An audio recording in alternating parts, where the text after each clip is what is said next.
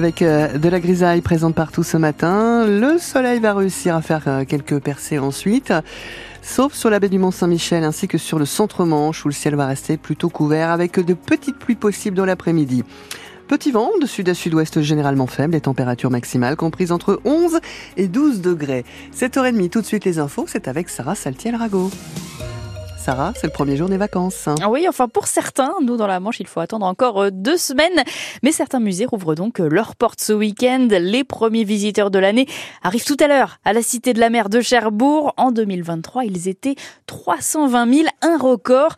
Alors nouveauté cette année, des visites guidées sur réservation sont possibles pendant les vacances. L'objectif, c'est de coller au mieux aux attentes du public, explique Alexandre Lanoé, le nouveau directeur. Dans le domaine culturel, on parle des publics au pluriel, c'est-à-dire que vous avez différents types de personnes, différents types de visiteurs en fonction euh, de leurs appétences, leur sensibilité à un sujet, en fonction de leur âge aussi, qui euh, préféreront faire une visite par eux-mêmes, pouvoir en s'appuyant sur les dispositifs existants, qui aimeront avoir une interaction humaine pour pouvoir poser des questions, et d'autres qui euh, seront très technologiques et qui auront plaisir, dirais-je, à avoir un support numérique pour les accompagner. C'est vrai que cette visite guidée de l'océan du futur, c'est une façon aussi pour chacun, au-delà euh, des supports euh, panneaux, au-delà des supports euh, numériques, de pouvoir avoir une interaction avec quelqu'un qui va vous expliquer des choses de manière très pédagogique et puis quelqu'un avec qui vous avez de l'interaction, c'est-à-dire quelqu'un avec qui vous pouvez poser des questions quand vous interrogez et ça c'est fondamental et surtout surtout dans cet espace qui est un des espaces centraux de la Cité de la Mer. Alexandre Lanoé, le nouveau directeur de la Cité de la Mer de Cherbourg qui rouvre donc ses portes ce week-end, tout comme l'Airborne Museum à Sainte-Mère-Église qui sort lui de trois mois de travaux. Week-end de grande marée en Manche à partir d'aujourd'hui et jusqu'à mardi, les coefficients dépassent les 100. La préfecture maritime appelle justement à la prudence. Si on veut en profiter, on prend ses précautions. On regarde les horaires, on remonte bien avant la mer et on prévient des proches.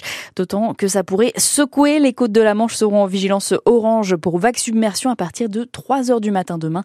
Les consignes de prudence sont à retrouver sur francebleu.fr. Un accident de la route hier dans le sud-Manche. Vers 18h, une voiture a fait une sortie de route à Poyer. Un homme de 51 ans est légèrement blessé. Il a été transporté au centre hospitalier d'Avranches. Greta Thunberg est attendue dans le Tarn aujourd'hui. La célèbre activiste écologiste doit participer à une manifestation contre l'A69, manifestation interdite par la préfecture du Tarn. Le rassemblement est prévu aujourd'hui et demain pour protester contre cette autoroute qui doit relier Toulouse à Castres et est accusée de mettre en péril la biodiversité. Sport, victoire solide hein, des handballeurs de la JS Cherbourg hier soir. Ah oui, 26 à 30 contre Cournon d'Auvergne. Les Mauves sont septième de Pro League.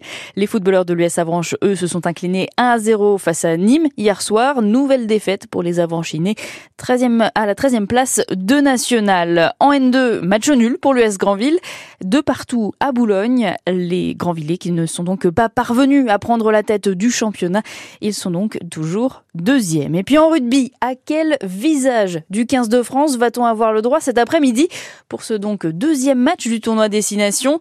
Méconnaissable face à l'Irlande, il faut le dire, il y a une semaine, les Bleus ont promis tout au long de la semaine de rectifier le tir aujourd'hui face aux Écossais.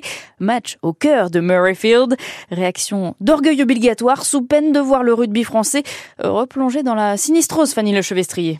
L'orgueil, le mot n'a pas été prononcé cette semaine dans la maison tricolore, du moins pas publiquement, mais il transpire à grosses gouttes de chaque déclaration des Bleus, à commencer par celle hier du capitaine Greg Aldrit piqué au vif. On a rarement été euh, humilié comme la semaine dernière, on a envie de montrer notre vrai visage. Car pour le 15 de France, pas de doute, la débâcle irlandaise n'est qu'un accident qui ne doit pas remettre en cause quatre années de travail, souligne le troisième ligne François Cross. On a fait le choix d'assumer, de travailler euh, ensemble. On a chuté une fois, mais par contre il faut réagir maintenant. Et rien de mieux que d'aller se déplacer en Écosse. L'Écosse, l'équipe qui a le plus battu la France depuis 2020. Rien de très rassurant, mais l'entraîneur de la conquête, William Servat, a la recette de la réussite donnée par le chef Yves Candebord, venu rendre visite aux joueurs cette semaine. Il nous expliquait en fait que dans les premiers temps, et puis chez les carottes, c'est pas forcément le plus agréable ni le plus sexy, mais, mais petit à petit, en fait, ces choses de l'ombre, on commence à prendre du plaisir à le faire pour bien le réaliser. Et c'est exactement la même chose dans notre sport. À partir du moment où on commence à prendre du plaisir dans, ce combat, et eh bien on commence à se retrouver Autrement dit, les Bleus n'ont plus qu'à mettre enfin les bons ingrédients, une bonne dose d'envie pour éviter l'indigestion,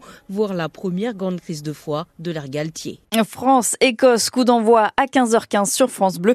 Rencontre à suivre en direct. Le palmarès des victoires de la musique pour finir. La cérémonie avait lieu hier soir et la jeune Zao de Sagazan est la grande gagnante de cette édition 2024. Quatre trophées à elle seule. À noter aussi pour la première fois une victoire ex aequo pour l'artiste masculin de l'année qui revient donc à Gazo et à Vianney.